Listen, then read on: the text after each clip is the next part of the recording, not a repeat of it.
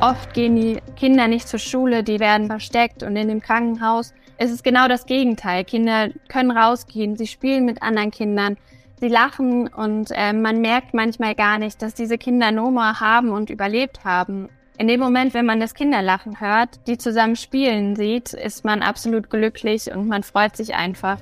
Notaufnahme, der Podcast von Ärzte ohne Grenzen. Herzlich willkommen, liebe HörerInnen. Mein Name ist Christian Konradi. Ich bin Podcast-Produzent und Moderator. Und ich bin Christian Katzer, Geschäftsführer von Ärzte ohne Grenzen hier in Deutschland. In der heutigen Folge wollen wir uns mit einer Krankheit beschäftigen, von der vermutlich viele von Ihnen vielleicht noch nie etwas gehört haben. Ich selbst kannte sie bisher zumindest auch nicht. Die Krankheit trägt den Namen Noma. Noma bezeichnet eine schwere bakterielle Erkrankung, die oft große Teile des Gesichts angreift und so massive Auswirkungen auf das Leben der Betroffenen hat. Und auch ist sie, das hatte ich zur Vorbereitung noch gelesen, sehr tödlich. Genauer kann uns das alles aber Fabia Casti erklären. Fabia ist Krankenpflegerin und war bereits mehrfach mit Ärzte ohne Grenzen im Einsatz. Ihren zweiten Einsatz hatte sie neun Monate lang in einem Krankenhaus in Nigeria, das sich auf die Behandlung von Noma spezialisiert hat. Und vielleicht einen kleinen Einschub zur Transparenz. Fabia ist derzeit wieder in einem anderen Einsatz in Bangladesch. Wir sprechen daher heute mit ihr telefonisch, drücken aber natürlich die Daumen, dass die Verbindung hält. Hallo Fabia, schön, dass du da bist. Hallo Fabia. Hallo ihr beiden, danke, dass ich heute da sein kann. Fabia, bevor wir zu deiner Arbeit in Nigeria kommen, würde mich mal interessieren, ganz am Anfang, wie bist du eigentlich zu Ärzte ohne Grenzen gekommen? Also ich bin gelernte Krankenschwester und habe viele Jahre in Freiburg in der Uniklinik gearbeitet, da besonders in der Unfallchirurgie. Danach bin ich nach England gegangen, habe meinen Master gemacht, ich habe da studiert und bin auf Ärzte ohne Grenzen durch eine Unigruppe aufmerksam geworden und danach, nach meinem Master, habe ich mich dann sehr stark mit der humanitären Arbeit beschäftigt und mich anschließend bei Ärzte ohne Grenzen beworben. Ich bin dann kurze Zeit später in meinen ersten Einsatz in den Südsudan gegangen und mein zweiter Einsatz fand dann in Nigeria statt, wo ich dann mit Noma-Patientinnen gearbeitet habe. Ich war neun Monate in dem Projekt und es war eine absolut spannende und bewegende Zeit für mich und ich denke sehr gerne noch an die Zeit zurück. Und war das in Nigeria vor allen Dingen auch mit Noma so Sprung ins kalte Wasser oder hast du von Noma vorher schon mal was gehört? Ich hatte zur Vorbereitung einen tropenmedizinischen Kurs besucht und da haben wir kurz über vernachlässigte Tropenkrankheiten gesprochen und auch kurz über Noma, aber ich konnte mir überhaupt kein Bild davon machen, wie Noma konkret aussieht, wie das ähm, die Menschen beeinflusst und was die Patientinnen für Reaktionen des Umfelds mitbekommen. Und als ich dann das erste Mal im Krankenhaus war in Sokoto, war ich sehr bewegt und berührt, dass äh, die Noma-Patienten wirklich zu sehen und zu sehen, wie sie, krank sie sind und in was für einem schlechten Zustand sie zu uns in das Krankenhaus kommen. Ich hatte es ja am Anfang auch gerade schon gesagt, also ich habe von der Krankheit zuvor auch äh, noch nichts gehört. Vielleicht geht es Ihnen, liebe HörerInnen, auch so. Deshalb hören wir hier nochmal ein paar Hintergrundinformationen zu Noma. Noma ist eine infektiöse, aber nicht ansteckende bakterielle Erkrankung, die als Zahnfleischentzündung beginnt. Innerhalb von nur wenigen Tagen zerstört die Infektion Knochen und Gewebe im Gesicht. Von Noma betroffen sind vor allem Kinder unter sieben Jahren. Risikofaktoren können mangelnde Mundhygiene und ein beispielsweise durch Mangelernährung oder Vorerkrankungen geschwächtes Immunsystem sein. Die Krankheit tritt vor allem in Regionen auf, die von extremer Armut geprägt sind. Bis zu 90 Prozent der an Noma erkrankten Menschen sterben innerhalb der ersten zwei Wochen nach Auftreten der ersten Symptome, wenn keine Behandlung mit Antibiotika erfolgt. Wird die Krankheit rechtzeitig erkannt, können die Patientinnen jedoch mit Antibiotika, Wundversorgung und einer Ernährungstherapie meist wirksam behandelt werden. In den Gesichtern der Betroffenen bleiben aber zum Teil schwere Narben zurück, wenn zum Beispiel Nase, Lippen oder Kiefer von der Infektion zerstört wurden. In aufwendigen rekonstruktiven Operationen können diese Bereiche des Gesichts wiederhergestellt werden. Seit 2014 unterstützt Ärzte ohne Grenzen in Nigeria in der Stadt Sokoto ein Krankenhaus für Patientinnen, die von Noma betroffen sind. Die medizinischen Angebote richten sich auch an Noma-Überlebende und deren Familien. In Zusammenarbeit mit dem nigerianischen Gesundheitsministerium klärt die Hilfsorganisation dazu in den umliegenden ländlichen Gegenden über Noma auf. Um das etwas greifbarer zu machen, haben wir eine Aufnahme von Amina. Sie ist 18 Jahre alt und hat Noma überlebt. Sie beschreibt, wie es sich anfühlt, als sie als Kind die Krankheit das erste Mal bei sich bemerkte. Und zur Information, diese Aufnahmen stammen, wie alle folgenden Aufnahmen auch, aus äh, einem Dokumentationsfilm, der heißt Restoring Dignity, den Ärzte ohne Grenzen zusammen mit französischen FilmemacherInnen produziert hat. Im Film begleitet werden Noma-Patienten und Überlebende auf ihrer Reise quer durch Nigeria begleitet.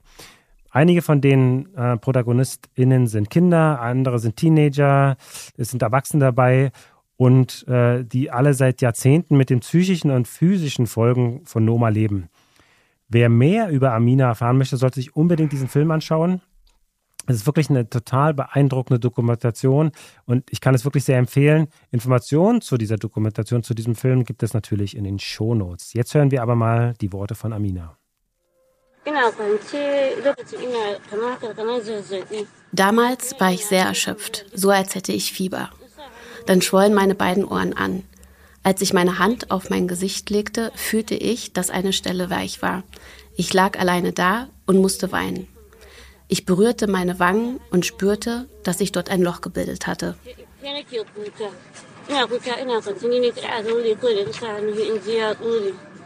Also das äh, ja, muss wirklich eine, eine schreckliche Erfahrung sein, wenn man auf einmal äh, das so spürt am eigenen Körper. Und ich habe mich nach den ganzen Informationen auch gerade beim Einspieler schon gefragt, weiß man denn überhaupt, ähm, ja, welche Bakterien da für Noma auch verantwortlich sind, wo die herkommen? Äh, wie stark ist die Krankheit verbreitet? Also du merkst schon, Fabian, mir kommen da gleich sehr viele Fragen in den Kopf. Genau, ich hatte genau die gleichen Fragen. Das Problem an Noma ist, es ist generell sehr wenig erforscht. Man weiß nicht genau, woher Noma kommt und die Betroffenen leben aber oft in extremer Armut, sind häufig stark mangelernährt und haben eine Immunschwäche wie zum Beispiel Masern oder Tuberkulose. Es gibt auch einen Zusammenhang mit mangelnder Mundhygiene, die etwa durch Trinkwassermangel oder unzureichenden Zugang zu Ärzten und besonders Zahnärzten und Prophylaxe entsteht. Noma ist weit verbreitet in von Armut betroffenen Gebieten in Afrika und Asien und war sogar auch früher mal in Europa verbreitet, verschwand dann aber, als sich die Lebensbedingungen und der Zugang zur Gesundheitsversorgung verbessert haben. Warum es beispielsweise aber in Nigeria anzutreffen ist, aber nicht in anderen Ländern der in der Region mit ähnlichen Strukturmerkmalen, ist absolut unklar. Im Jahr 1998 schätzt die Weltgesundheitsorganisation der Vereinten Nationen, dass jedes Jahr rund 140.000 Menschen an Nome erkranken. Die Zahlen wurden aber seitdem leider nicht mehr aktualisiert und die Dunkelziffer ist sehr hoch. Also das ist natürlich schon eine Weile her, dass da ähm, ja, Untersuchungen stattfanden. Christian, warum wird da so wenig geforscht? Du, die Antwort ist leider sehr, sehr einfach. Das liegt daran, dass im Zentrum von aktuellen globalen Gesundheitssystemen eben nicht die Gesundheitsbedürfnisse von Menschen unbedingt im Mittelpunkt stehen, was man so denken sollte, ne, als naiver Mensch, sondern es funktioniert einfach nach total wirtschaftlichen Dynamiken und es geht einfach nur um die schnöde Kohle, Profite. Die gravierenden Konsequenzen sind einfach, dass Erforschung vieler Krankheiten gar nicht investiert wird. Ja, also da guckt keiner nach, weil es gibt nichts zu verdienen. Und insbesondere an Krankheiten, von denen Menschen betroffen sind, die hauptsächlich in wirtschaftlich ärmeren Ländern leben, wird dann gar nicht oder super wenig investiert, äh, denn der Absatzmarkt ist dann einfach nicht da. Die Leute können sich nicht leisten. Da gibt es dann keine Krankenkassen, die das bezahlen würden, keine Gesundheitssysteme. Und deswegen wird dann einfach gar nicht geforscht. Also ich muss sagen, das habe ich ja leider schon öfter hier in dem Podcast gehört, ne? dass sozusagen Erkrankungen oder überhaupt Gesundheitsprobleme, wenn die sich nicht wirtschaftlich lohnen, dass dann wenig getan wird. Und es ist wirklich ernüchternd. Ähm, deshalb lass uns gerne, äh, Fabia, auf das schauen, was konkret gemacht werden kann und was gemacht wurde und gemacht wird. Lass uns gerne nochmal zurück ins Krankenhaus ähm, in Nigeria kommen. Da warst du ja tätig. Kannst du vielleicht uns mal erzählen, wie man sich das da ganz konkret vor Ort vorstellen kann.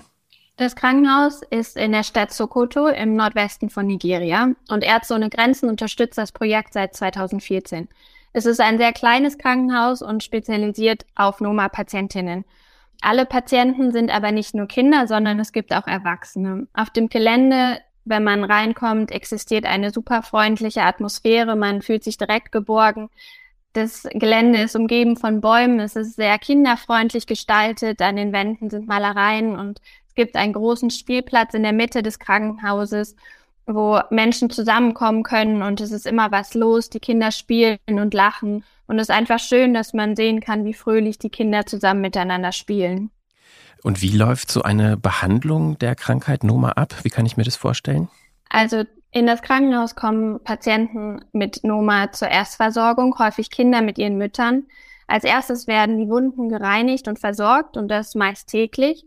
Und dazu erhalten sie Antibiotikum. Meistens sind sie dann noch sehr stark mangelernährt und bekommen therapeutische Nahrung verabreicht, häufig drei bis viermal am Tag. Wenn sie dann soweit gestärkt sind, werden sie immunisiert und bekommen alle Impfungen aufgefrischt, die sie im Kindesalter verpasst haben. Und sie werden auch äh, psychologisch unterstützt, teilweise aber auch ihre Familienmitglieder. Also es wird sich rund um die Familie und die Kinder gekümmert. Und generell in meiner Arbeit habe ich das medizinische Team vor Ort unterstützt, besonders die Krankenschwestern in der Pflege von Noma-Patientinnen, aber auch Ernährungsberaterinnen oder die psychologischen Begleitungen. Ich war auch in der Organisation für die nächsten OP-Phasen involviert und habe zusammen mit dem Team die OPs geplant und organisiert. Die Patienten kommen oft für die Behandlung wieder zu ihren Folgeterminen und werden dann an einem bestimmten Punkt auf die Operationsliste gesetzt. Meistens, wenn die Wunden gut verheilt sind, sie gestärkt sind und ihr Immunsystem soweit die Operation verarbeiten kann. Fabio, kannst du uns nochmal so einen kurzen Abriss geben, wie das denn zwischen, sagen wir mal, zwischen Diagnose der Krankheit und dann Heilung, was liegen da für Zeiträume dazwischen und so die Stufen äh, einfach für die Menschen wie mich auch, die dann medizinisch nicht ganz so bewandert sind? Den Zeitraum kann man nicht genau nennen. Das liegt daran, wie stark die Krankheit fortgeschritten ist und wie frühzeitig die Patienten zu uns kommen. Meistens kann man aber sagen, zwischen vier und sechs Wochen nach der braucht die Erstbehandlung bei uns im Krankenhaus und meistens dann nochmal ein bis zwei Jahre, bis sie dann so weit sind, um auf die Operationsliste gesetzt zu werden. Also es sind denn doch auch schon wirklich ähm, lange Zeiträume. Du hast ja jetzt schon Operationen angesprochen. Wie wird die ganz konkret durchgeführt? Die Operationen finden ungefähr drei bis vier Mal im Jahr statt und da kommt ein Team aus internationalen und nationalen Chirurgen und Anästhesisten zusammen. Beispielsweise bei unserer letzten Operationsphase hatten wir rund 40 Patientinnen in einem Zeitraum von zwei Wochen. So äh, werden Kinder und Erwachsene operiert, die Erwachsenen, die als Kinder Noma hatten und überlebt haben und die Kinder, die soweit gestärkt sind und auf die Operationsliste kommen können. Ähm, die Operationen haben dabei zwei Ziele und Effekte. Einerseits werden unterstützende Operationen durchgeführt. Zum Beispiel wird das Gesicht wiederhergestellt, so dass Patienten wieder schlucken können, kauen können, aber auch sprechen. Das ist meist bei Noma sehr stark beeinträchtigt und Patienten haben Schwierigkeiten, eigenen Speichel zu schlucken oder können nicht richtig sprechen, haben auch Schwierigkeiten zu essen und zu trinken. Das wird ähm, wiederhergestellt. Und zweitens werden rekonstruktive Operationen durchgeführt, wo das Gesicht ästhetisch wiederhergestellt wird. Gerade auch der zweite Punkt, den du angesprochen hast, kann ich mir vorstellen, ist sicherlich auch ein Punkt, aber kannst du darauf nochmal genauer eingehen? Also warum ist auch so die Rekonstruktion des Gesichtes äh, so wichtig? Je nachdem, wie Noma ausgeprägt ist, das kann entweder Teile der Nase betreffen, Teile des, der Wange, des Gesichtes, der Lippe, ist die, das Gesicht sehr deformiert und die Betroffenen werden sehr stark stigmatisiert von ihrer Community, werden ausgegrenzt und können nicht am alltäglichen Leben teilnehmen. Daher ist es super wichtig, dass auch ästhetisch das Gesicht wieder so weit hergestellt wird, damit Patienten einfach wieder die Möglichkeit haben, mit anderen in Kontakt zu treten, sich auszutauschen und sozial miteinander zu interagieren, was durch Noma leider sehr, sehr stark ähm, eingeschränkt ist, wenn sie noch nicht operiert sind. Zu dem Aspekt haben wir eine Aufnahme von einem Paar, das ihre Lebenssituation beschreibt. Zuerst spricht Aliju. Er ist ein Noma-Überlebender ähm, und zu dem Zeitpunkt ungefähr 20 Jahre alt. Danach spricht seine Ehefrau Nana. Auch hier wieder über das Leben der beiden kann man natürlich noch viel mehr in der Dokumentation Restoring Dignity erfahren. Also unbedingt anschauen. Jetzt kommen die Töne der beiden. Als ich mit dieser Verletzung aufwuchs, musste ich mein vernarbtes Gesicht bedecken, um nicht verspottet zu werden. Gott segnete mich aber mit einer Frau, die es ertrug, bei mir zu bleiben.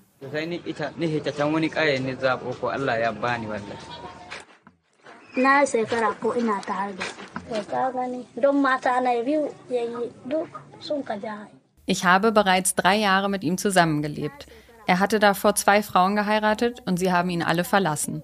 Dann heiratete er mich und die Leute sagten, dass ich ihn auch verlassen werde.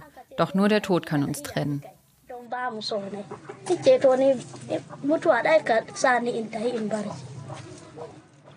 Wir haben auch nochmal eine Aufnahme von Amina, die wir ja schon gehört haben. Und sie sagt folgendes.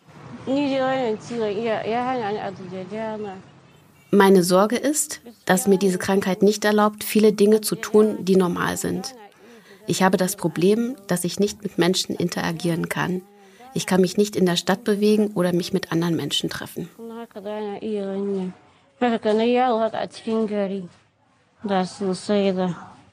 Das klingt natürlich echt äh, nach einer wirklich sehr harten und schweren Situation für die Betroffenen. Ähm, Fabia, inwiefern ist da auch psychologische Unterstützung notwendig? Also die unter psychologische Unterstützung ist absolut notwendig und sehr, sehr wichtig. Von der Zeit, wo die Patienten zu uns ins Krankenhaus kommen, der Erstversorgung bis zur Nachsorgetermin werden Patienten immer psychologisch begleitet, aber auch ihre gesamte Familie ist sehr belastet durch die Situation und wird hierbei unterstützt. Oft bieten wir Unterstützung im Aufbau des Selbstbewusstseins, hören den Patienten einfach nur zu und begleiten sie auf ihrem Weg. Bezüglich dieser familiären Sorgen haben wir auch die Aufnahme eines Vaters, der heißt Grema. Er spricht hier über seinen an Noma erkrankten Sohn Mohammed, der bei uns von Ärzte ohne Grenzen im Krankenhaus ähm, behandelt wurde. Er und sein Sohn sind ebenfalls Teil der Doku Restoring Dignity. Jedes Mal, wenn ich ihn in diesem Zustand sehe, schmerzt es mich sehr. Ich weiß, dass mein Sohn von Allah stammt, aber wenn ich das alte Bild von ihm auf meinem Handy-Display anschaue und ihn dann heute sehe, fällt es mir schwer, das zu akzeptieren. Fabia, wie äh, kann Ärzte ohne Grenzen in so einer Situation denn ganz konkret helfen? Das gesamte Team versucht, das Selbstbewusstsein der Kinder, aber auch der Eltern zu stärken, denn sie fühlen sich sehr allein in der Situation. Ähm, auch nach der Behandlung kann die Stigmatisierung weitergehen und daher versuchen wir, die Patienten in ihrem Weg zu begleiten und einfach äh, da zu sein. Wir weisen auch immer darauf hin, dass es einen positiven Aspekt gibt, denn nur zehn Prozent der Menschen, die an erkranken, überleben und es ist nicht sehr selbstverständlich, dass äh, die Menschen diese Krankheit überleben und es ist einfach ein kleines Wunder und ähm, genau das versuchen wir den Menschen mitzuteilen, dass es sehr viel auch positive Aspekte gibt. Weil du es gerade auch erwähnt hast, dass ja viele Menschen sterben, also 90 Prozent äh, sterben. Wie wichtig ist da besonders auch eine schnelle Behandlung? Also eine schnelle Behandlung ist absolut äh, essentiell und sehr, sehr wichtig. Es ist wichtig, dass die Patienten so früh wie möglich zu uns ins Krankenhaus kommen und dann die entsprechende Behandlung erhalten. Dann sind die Überlebenschancen sehr gut. Das kann man mit einfachem Antibiotikum behandeln. Viele der Patientinnen wissen aber leider nichts von der Krankheit und sterben vielleicht schon auf dem Weg zu uns. Daher ist es super wichtig, frühe Aufklärung zu betreiben. Und ähm, wir haben Teams vor Ort, die fahren in die Dörfer und sprechen mit den lokalen Gemeindevertreterinnen oder traditionellen Heiler, klären über Noma auf und erzählen und erklären die ersten Symptome mit dem Verdacht auf Noma. Die ersten Symptome sind ganz unspezifisch wie Zahnfleischbluten oder Anschwellen des Gaumens. Und ähm, sobald die Symptome da sind, versuchen wir, die Patienten zu uns zu vermitteln und ähm, zu behandeln. Genau, wichtig da zu erwähnen ist, dass die Transportkosten natürlich auch von Ärzten an der Grenze getragen werden, weil wir haben es ja schon gehört, es trifft meistens die Ärmsten und ähm, ein weiter Weg ins Krankenhaus wäre natürlich eine große Hürde, um sich überhaupt untersuchen zu lassen. Ja? Um das mal ein bisschen in Zahlen zu packen. Also seit 2014 unterstützt Ärzte ohne Grenzen dieses Krankenhaus und seitdem konnten über 1000 Operationen für über 700 PatientInnen durchgeführt werden. Allein in 22 äh, sind es 100 Patientinnen, die operiert wurden. Aufgrund der Corona-Pandemie war es aber schwieriger, viele Patienten zu behandeln. Aber in Zusammenarbeit mit dem nigerianischen Gesundheitsministerium haben wir es trotzdem geschafft. An dieser Stelle möchte ich mal wieder einen kleinen Hinweis in eigener Sache machen. Unsere Unterstützung für das Noma Krankenhaus in Sokoto und auch generell für die Erforschung vergessener Tropenkrankheiten ist nur möglich, wenn wir genügend Ressourcen zur Verfügung haben. Daher möchte ich Sie, liebe Hörerinnen, gerne bitten, unterstützen Sie uns und unsere medizinische Arbeit, die Arbeit unserer Teams in mehr als 70 Ländern weltweit mit einer Spende. Möglichkeiten zur Spende finden Sie natürlich auf www.msf.de-spenden. Der Link ist wie immer in den Show Notes. Fabia, ich würde gerne nochmal auf die Operation äh, zu sprechen kommen, denn ähm, ja, ich kann mir sehr gut vorstellen, dass das für die PatientInnen natürlich eine sehr große Bedeutung hat. Ähm, wie ja, erging es Ihnen danach? Was hast du damit bekommen?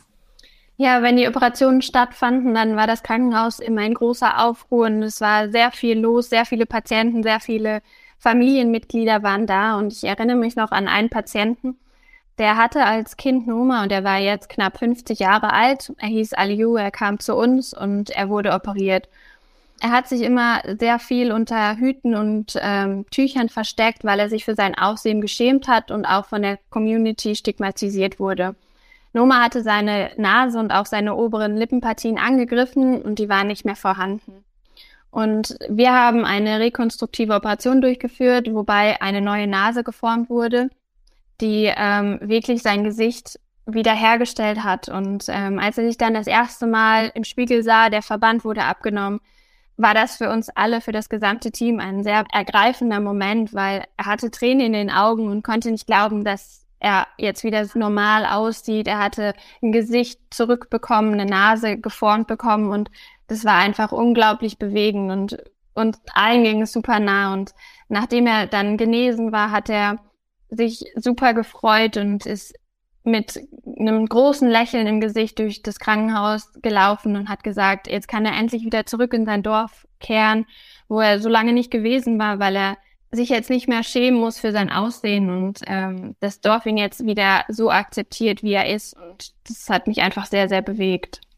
Die Integration der Noma-Überlebenden ist wirklich ein extrem wichtiger Aspekt der Arbeit und der Arzt Dr. Adenehi Adetunji vom nigerianischen Gesundheitsministerium fasst den Fakt für uns hier nochmal zusammen. Diese Fehlbildung beeinträchtigt nicht den Verstand der Betroffenen. Sie hindert sie nicht daran, wie andere Menschen zu handeln. Sie haben alle Voraussetzungen, um etwas zur Gesellschaft beizutragen. Also wenn ich das so höre, muss ich eigentlich, ich finde es krass, dass man das überhaupt noch so betonen muss. Ne? Das ist leider wirklich notwendig. Es ist auch wichtig aufzuzeigen, dass nach einer erfolgreichen Operation viele Noma-Überlebende sich wieder trauen, unter Menschen zu gehen und ein halbwegs normales soziales Leben zu leben. Die Noma-Überlebende Murianatu hat uns das in einer Aufnahme beschrieben. Vieles hat sich seitdem geändert. Vorher hatte ich keinen Kontakt zu anderen Menschen, aber jetzt, nach der Operation, sehe ich große Unterschiede, wie auf mich reagiert wird. Jetzt komme ich mit Menschen wieder in Kontakt und lebe ein Leben wie andere auch. Fabia, erinnerst du dich ähm, auch noch so an andere Begegnungen mit Patientinnen? Ja, besonders in Erinnerung ist mir ein kleiner Junge geblieben, der war ungefähr drei Jahre alt. Der kam mit seiner Großmutter zu uns nach einer sehr langen Reise und seine Mutter war leider bereits verstorben. Er hieß Mohammed und er war erst in einem anderen Krankenhaus, wurde dort stabilisiert und konnte sich dann auf den Weg zu uns nach Sokoto ins Krankenhaus machen. Äh, Mohammed war sehr geschwächt und akut mangelernährt. Ähm, als er ankam, war Noma schon sehr, sehr weit fortgeschritten. Er hatte starke Wunden im Gesicht und konnte leider nicht gut sprechen und selbstständig essen. Wir haben ihn dann sehr, sehr lange bei uns begleitet. Er war dann fast drei Monate bei uns im Krankenhaus und wir haben viel ausprobiert. Wir haben ihn am Anfang therapeutisch mit Nahrung aufgebaut und begleitet, auch psychologisch. Wir haben ihn immer wieder animiert, mit anderen zu interagieren, zu kommunizieren und auch ähm, zu spielen. Ähm, und es hat dann ungefähr anderthalb bis fast zwei Monate gedauert, bis er dann sich so weit erholt hat, stärker wurde. Er hat sich dann langsam aufgesetzt, um sich geblickt und auch äh, mit Augenkontakt äh, versucht, miteinander und mit den anderen zu kommunizieren, was sehr schön war zu sehen.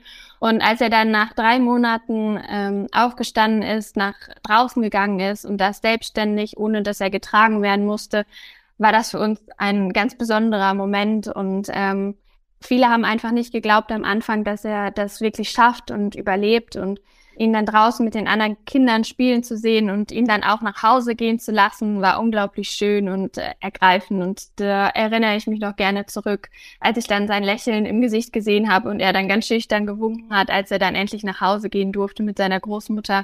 Das war unglaublich schön zu sehen. Das äh, klingt auch total schön. Äh, du hattest ja vorhin auch schon so die Szene beschrieben im Krankenhaus, dass dort auch viele Kinder spielen. Das, ähm, ich kann mir vorstellen, dass das Krankenhaus an sich auch ja, ein wirklich wichtiger Ort ist für Noma-Patientinnen, oder? Absolut. Ähm, sobald man durch das Tor in das Krankenhaus geht, fühlt man eine absolut gute Atmosphäre. Man fühlt sich geborgen und sicher.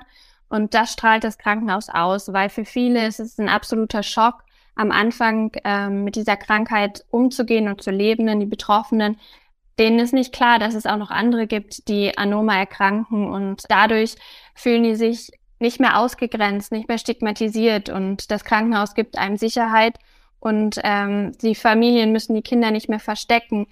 Oft gehen die Kinder nicht zur Schule, die dürfen nicht mit anderen Kindern spielen, die werden in, ähm, in ihren Häusern versteckt und in dem Krankenhaus es ist genau das Gegenteil. Kinder können rausgehen, sie spielen mit anderen Kindern, sie lachen und äh, man merkt manchmal gar nicht, dass diese Kinder Noma haben und überlebt haben, auch wenn sie wirklich große Wunden im Gesicht haben, deformiert sind. In dem Moment, wenn man das Kinderlachen hört und ähm, die zusammen spielen sieht, ist man absolut glücklich und man freut sich einfach.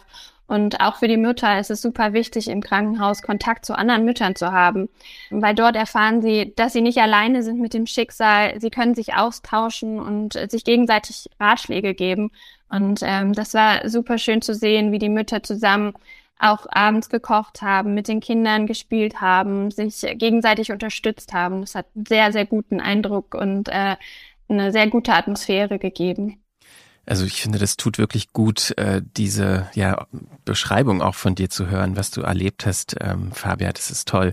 Äh, Christian, was ich mir jetzt aber frage, das ist natürlich schön, so Geschichten ne, aus einem Krankenhaus in Nigeria äh, zu hören, aber ich stelle mir die Frage, wie kann man das größer angehen? Also müsste man das nicht auch größer angehen? Also wie kommen wir dahin, dass die Krankheit noch mehr erforscht wird und noch mehr Behandlungskapazitäten zur Verfügung stehen? Also da gibt es erstmal einen einfachen, äh, relativ einfachen Weg. Ja? Und zwar äh, können äh, super vernachlässigte Krankheiten auf eine Liste der Weltgesundheitsorganisation äh, gebracht werden. Also äh, das ist ein großes Ziel, das im Moment äh, für viele Organisationen, die sich mit Noma beschäftigen, die Noma behandeln und natürlich im Interesse auch der Patientinnen, die an Noma leiden oder gelitten haben, ist, dass Noma auf eine Liste der Weltgesundheitsorganisation kommt, die alle vernachlässigten Tropenkrankheiten aufführt. Ja, also aus der super vernachlässigt auf die vernachlässigte Liste. Ist schon mal ein großer Schritt. Und warum das ein wichtiger Schritt ist, dass einfach sobald eine Krankheit auf dieser Liste ist, gibt es dann auch Forschungsgelder, die man beantragen kann. Da können dann Projekte durchgeführt werden und damit kann dann an der Krankheit geforscht werden und äh, generell können dann halt ja wirklich bessere Diagnostik und Behandlungsmöglichkeiten entwickelt werden, weil einfach Geld da ist. Ne? Also da sind wir wieder beim, beim lieben alten Geld. Ähm, letztendlich ist natürlich immer das Ziel von besserer Diagnostik, besserer Behandlungsmöglichkeiten, Menschen das Leben zu vereinfachen oder einfach wirklich, äh, wir haben es vorhin gehört, einfach Leben zu retten, weil die Krankheit halt total unbekannt ist, auch nicht nur hier in Deutschland, aber auch hier in Deutschland fällt sie leider oft total unter das Radar von jeder Öffentlichkeit. Wir als Ärzte ohne Grenzen versuchen, halt zum Beispiel mit dem Dokumentarfilm Restoring Dignity oder mit diesem Podcast jetzt hier gerade Aufmerksamkeit auf diese Krankheit zu richten und ja, es muss einfach nochmal betont werden. Es gibt wirklich sehr starke Initiativen von Betroffenen in sehr verschiedenen Ländern, von internationalen Organisationen, das Thema voranzubringen. Und wir wissen, dass in diesem Jahr 2023 Nigeria zusammen mit 30 weiteren Ländern einen offiziellen Antrag bei der Weltgesundheitsorganisation stellen wird, um die Krankheit auf diese Liste der vernachlässigten Tropenkrankheiten aufzunehmen. Wir unterstützen diesen Antrag natürlich und hoffen, dass die Entscheidung positiv ausfällt. Also mich interessiert, ab wann kommt denn eine Krankheit auf diese Liste? Und vor allen Dingen bei der Schwere der Erkrankung mit so einer großen Sterblichkeit, warum ist das nicht schon längst geschehen? Ja, weil letztendlich ist es leider so, dass es da ein paar Krankheiten gibt, die unter den, ähm, ich nenne es ja mal, super vernachlässigten, die also nicht auf dieser Liste sind. Das klingt ein bisschen paradox, aber wenn es dann eine Krankheit auf diese Liste geschafft hat, ja, ähm, im Namen der PatientInnen, dann heißt es noch nicht, dass jetzt alles rosig wird und, äh, und, äh, und das alles viel besser wird, sondern es heißt dann wirklich erstmal, dass überhaupt Gelder zur Verfügung gestellt werden können, weil Gesundheitsministerien das sehen. Ja, es hängt dann halt schon an, äh, oft an Geber Ländern dann auch wirklich Geld zur Verfügung zu stellen. Wir sehen es immer wieder in anderen Kontexten, haben das ja auch in dem Podcast jetzt schon öfter besprochen, dass leider dann auch äh, Geld für Menschen, die halt es extrem nötig brauchen, limitiert zur Verfügung steht und dann halt auch wieder von Geberregierung immer wieder eine Abwägung getroffen werden muss. Wo geht das Geld jetzt hin? Ähm, welche Krankheit äh, wird noch unterstützt? Welche Länder brauchen besondere oder Regionen brauchen besondere Unterstützung? Und in dieser Abwägung äh, haben es halt äh, die vernachlässigten Tropenkrankheiten halt doch immer wieder sehr schwer, weil wenn nicht darüber gesprochen wird, dann ähm, ist es sehr einfach, das zu ignorieren. Um die Wichtigkeit von diesem Thema nochmal zu, richtig zu verdeutlichen, haben wir die Aufnahme von Mulikat. Munikat ist Anfang 30, sie ist Noma-Überlebende und arbeitet mittlerweile als Hygienebeauftragte äh, im Krankenhaus von Ärzte ohne Grenzen in Sokoto.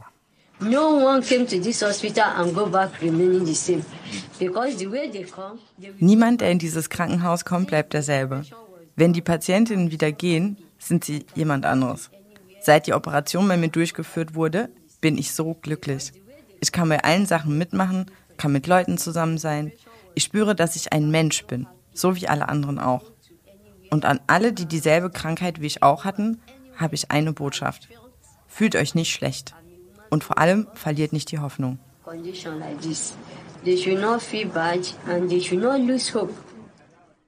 Das sind wirklich starke Worte, finde ich. Und ähm, ja, Fabia, wie war das eigentlich äh, für dich selbst, da neun Monate lang in diesen ja auch wirklich intensiven Erfahrungen, äh, Alltag erlebt zu haben, dort in dem Krankenhaus. Wie ging es dir damit? Für mich waren diese neun Monate eine absolut intensive und bewegende Zeit, an die ich heute auch noch echt viel denken muss. Und ähm, ich denke damit sehr viel Dankbarkeit und Stolz, dass ich ein Teil davon sein durfte, ein Teil von ähm, den Noma-Patienten auf deren Weg begleiten konnte. Und besonders ist mir ein Patient in Erinnerung geblieben. Er ein männlicher Patient, er war Mitte 20 und er konnte aufgrund von Noma seinen Mund nicht mehr richtig öffnen. Dadurch hatte er Schwierigkeiten mit dem Essen und mit dem Trinken, aber auch sein Speichel lief immer wieder raus, weil er nicht richtig schlucken konnte. Und den Mann haben wir dann ebenfalls operiert. Der hat eine rekonstruktive Mundöffnung bekommen und seine Wange wurde soweit wiederhergestellt. Er hat dann sehr viel Physiotherapie bekommen und ähm, hat dann langsam wieder gelernt zu schlucken, zu kauen, zu sprechen. Und ähm, er war die ganze Zeit sehr motiviert zu lernen und hat auch äh, immer wieder Fortschritte gemacht. Und diesen Prozess mitzuerleben und zu begleiten, das war sehr beeindruckend und bewegend. Und ja, Noma ist absolut behandelbar mit einfachen Antibiotika, wenn es rechtzeitig erkannt wird. Und es fehlt einfach so viel an Aufklärung und Forschung. Und ähm, Menschen müssen einfach nicht mehr an Noma sterben. Und das macht mich sehr traurig und wütend, dass es dass Noma so wenig Aufmerksamkeit bekommt. Und daher braucht es einfach diese Forschung und Förderung, um Noma endlich zu besiegen. Und ähm, ich bin wirklich ähm, sehr, sehr dankbar für die Zeit in dem Krankenhaus mit den Patienten, mit den Kolleginnen zusammen, dass ich äh, dort sein durfte. Und ich habe wirklich sehr viel gelernt, was mein Wissen betrifft, aber auch menschlich. Das Team vor Ort und die Kollegen bei ihrer Arbeit zu begleiten, war sehr beeindruckend. Und es ist einfach sehr schön, ein Teil davon gewesen zu sein und dass ich dabei sein konnte und Noma Patientinnen begleitet habe. Es war wirklich sehr eindrücklich, ähm, Fabia, was du uns da beschrieben hast. Ähm, vielen Dank dafür. Vielen Dank, dass du uns äh, mit nach Sokoto in das Noma Krankenhaus genommen hast. Und ähm, ja, von mir natürlich auch vielen, vielen Dank für deine Arbeit vor Ort und auch, dass du so toll uns äh, berichtet hast. Aber bevor wir uns jetzt hier verabschieden, äh, liebe Fabia, wollte ich gerne noch mal wissen, du bist ja gerade in Bangladesch. Wir hören es auch immer wieder mal so ein bisschen piepen bei dir im Hintergrund. Du scheinst da äh, auch ähm, ja sehr beschäftigt zu sein. Kannst du uns noch ganz kurz erzählen, was du gerade in Bangladesch machst? In Bangladesch bin ich als Outreach Activity Manager und arbeite in dem Rohingya Flüchtlingscamp mit mehr als eine Million Flüchtlingen, die zurzeit hier leben. Ähm, vor kurzem war ein großes Feuer in dem Camp und natürlich versuchen wir jetzt, die Menschen zu unterstützen. Die haben ihre Shelter verloren, ihre Gesundheitsversorgung ist sehr stark eingeschränkt und wir versuchen, sie psychologisch zu unterstützen, aber auch äh, medizinische Nothilfe zu leisten. Da sind wir gerade sehr beschäftigt und wahrscheinlich die Geräusche im Hintergrund kommen daher. Genau. Vielen Dank, Fabia. Und an Sie, liebe HörerInnen, was Fabia uns gerade erzählt hat, ist keine Ankündigung für die nächste Folge des Podcastes. Nichtsdestotrotz fragen wir uns natürlich, welche Themen Sie interessieren. Wir sind sehr gespannt auf Ihr Feedback äh, zu den vergangenen Folgen, aber auch, was Sie interessieren würde an der Arbeit von Ärzte ohne Grenzen. Dazu würden wir uns freuen, wenn Sie uns schreiben würden an notaufnahme.ärzte-ohne-grenzen.de. Anregungen, Kritik oder Vorschläge für weitere Folgen sind da herzlich willkommen. Äh, die E-Mail-Adresse gibt es auch nochmal in den Show Notes. Und natürlich nicht vergessen, die nächste Episode der Notaufnahme kommt am 29. Mai, wie immer, am letzten Montag des Monats. Und hier noch zwei kleine Hinweise. Die mehrfach angesprochene Noma-Dokumentation Restoring Dignity wird im Juni in Köln im Rahmen einer Ausstellung von Ärzte ohne Grenzen gezeigt. Die genauen Daten der Kinovorführung finden Sie in den Shownotes der Folge. Und wenn Sie dazu noch etwas mehr über die Arbeit von Ärzte ohne Grenzen erfahren wollen, kann ich Ihnen eine Online-Veranstaltung empfehlen, und zwar am 2. Mai. Da findet ein Online-Webinar statt, bei dem sich Mitarbeitende der Hilfsorganisation vorstellen und auch Möglichkeiten der Mitarbeit aufzeigen. Und sie berichten von ihren ganz persönlichen Erfahrungen. Die Webseite für die Registrierung ist ebenfalls in den Show Notes verlinkt. Und wenn Ihnen unser Podcast gefällt, dann äh, würden wir uns natürlich sehr darüber freuen, wenn Sie ihn positiv bewerten in Ihrer Podcast-App. Das äh, hilft uns sehr dabei, auch neue HörerInnen auf unsere Inhalte aufmerksam zu machen. Und damit Sie unsere nächste Podcast-Folge auf gar keinen Fall verpassen, abonnieren Sie doch einfach diesen Podcast. Das äh, kann man in der App so einstellen, dass Sie dann im besten Fall auch sogar automatisch die neue Folge auf Ihrem Handy äh, heruntergeladen bekommen. Vielen Dank fürs Zuhören. Das war's äh, für diese Folge von uns. Ähm, und ich sage auch nochmal vielen Dank an Fabia und alles Gute in Bangladesch. Sehr, sehr gerne. Danke, dass ich da sein konnte. Tschüss. Tschüss. Tschüss. Notaufnahme, der Podcast von Ärzte ohne Grenzen. Redaktion und Projektleitung Sebastian Beer, Yvonne Beckers und Nina Bansbach. Aufnahmeleitung und Produktion Christian Konradi